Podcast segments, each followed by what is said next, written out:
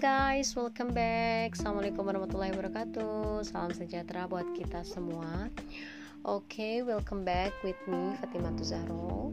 Uh, buat kalian yang pertama kali ngedengerin podcast, uh, kenalin aku Fatimah Tuzaro dari Ikip Siliwangi dan I make this uh, podcast for to fulfill my excitement on entrepreneurship. Oke, okay? dan selebihnya untuk sharing uh, apa ya sharing pelajaran pengalaman sama kalian lah ya oke okay, and in this podcast uh, we should continue our material uh, our topic today atau topik pembahasan kita kemarin yang terakhir tentang entrepreneurship. Nah, di sini aku bakalan share for you 8 tips for managing your time effectively. Karena kan kemarin kita di kelas sudah ngebahas tentang managing staff. Jadi harapannya kita bisa lebih mengembangkan gimana sih cara manage staff yang betul itu managing team effectively. Makanya di sini uh,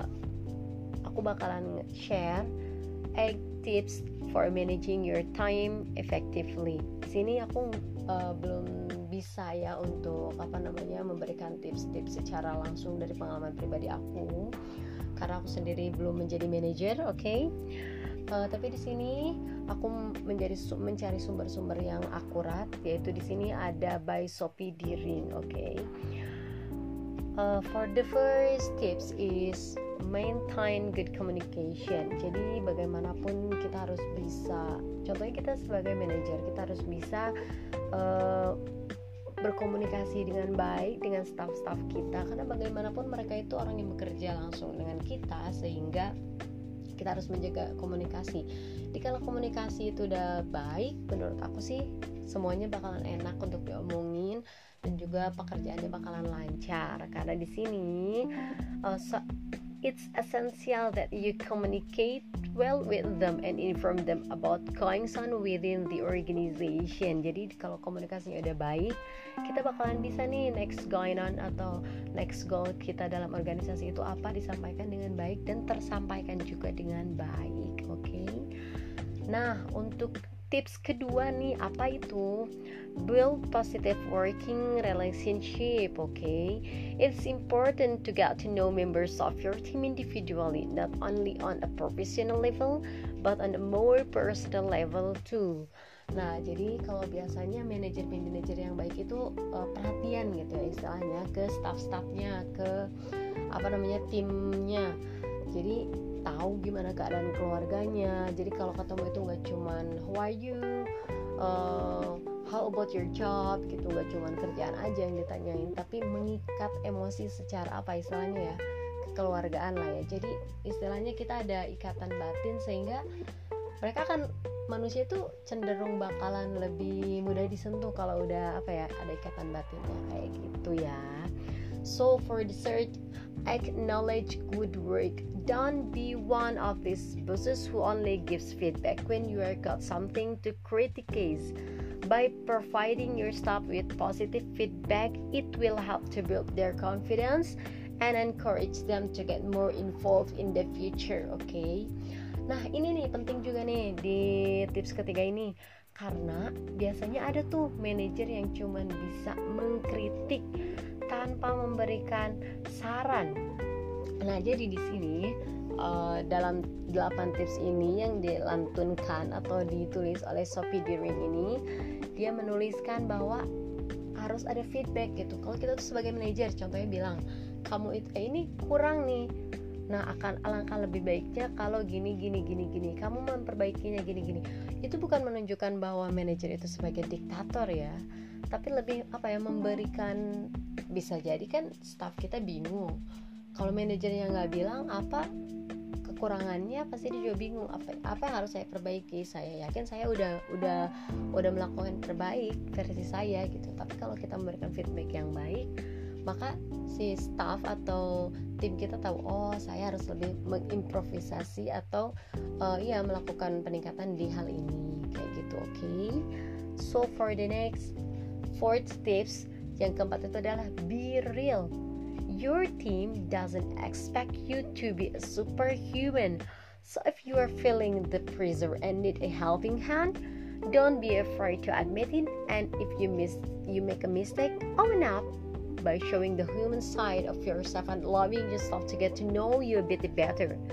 Your team will feel more relaxed and comfortable approaching you, okay?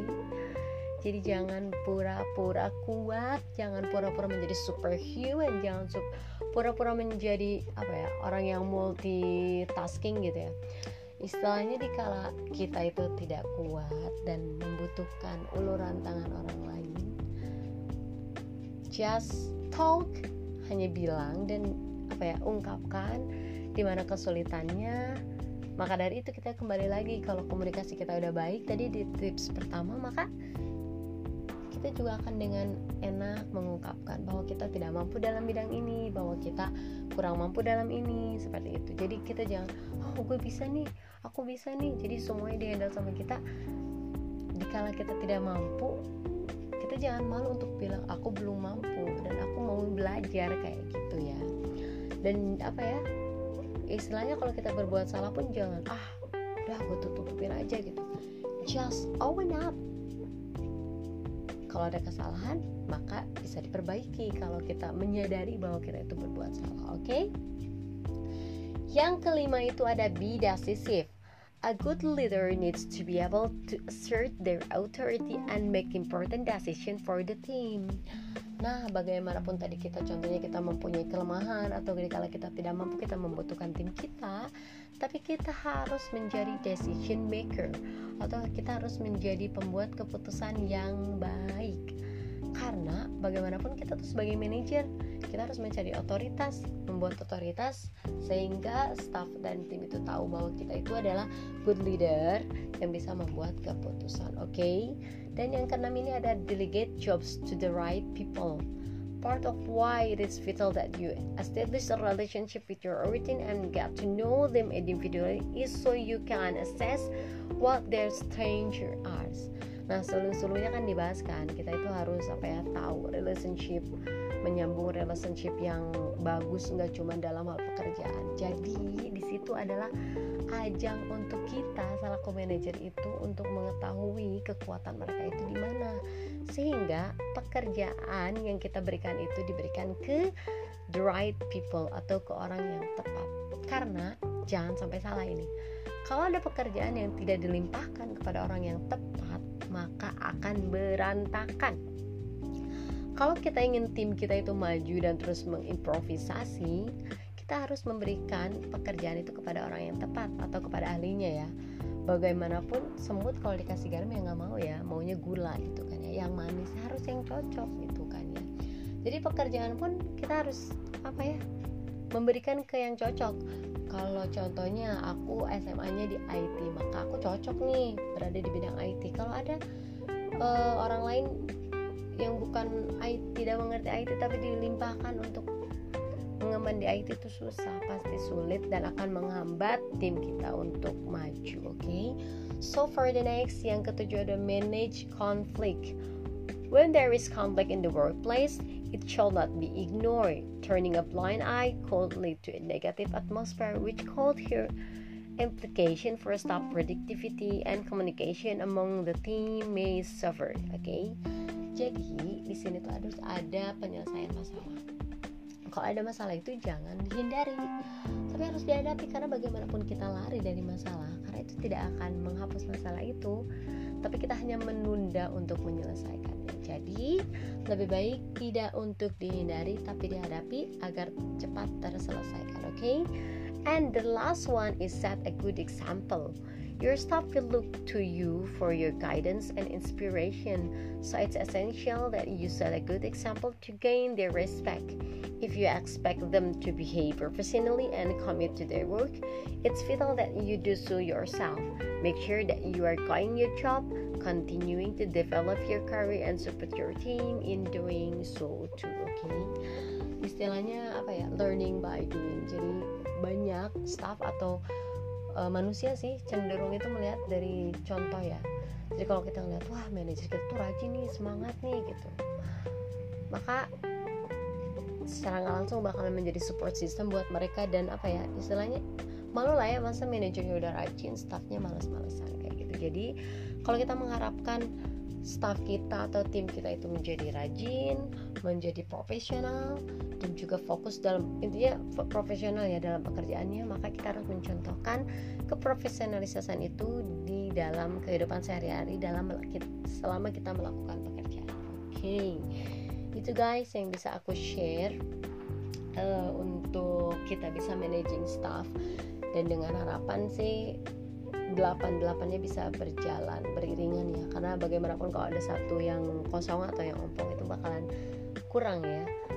Uh, kita tidak bisa bisa memilih untuk menjadi disayangi atau dicintai oleh semua staff atau tim.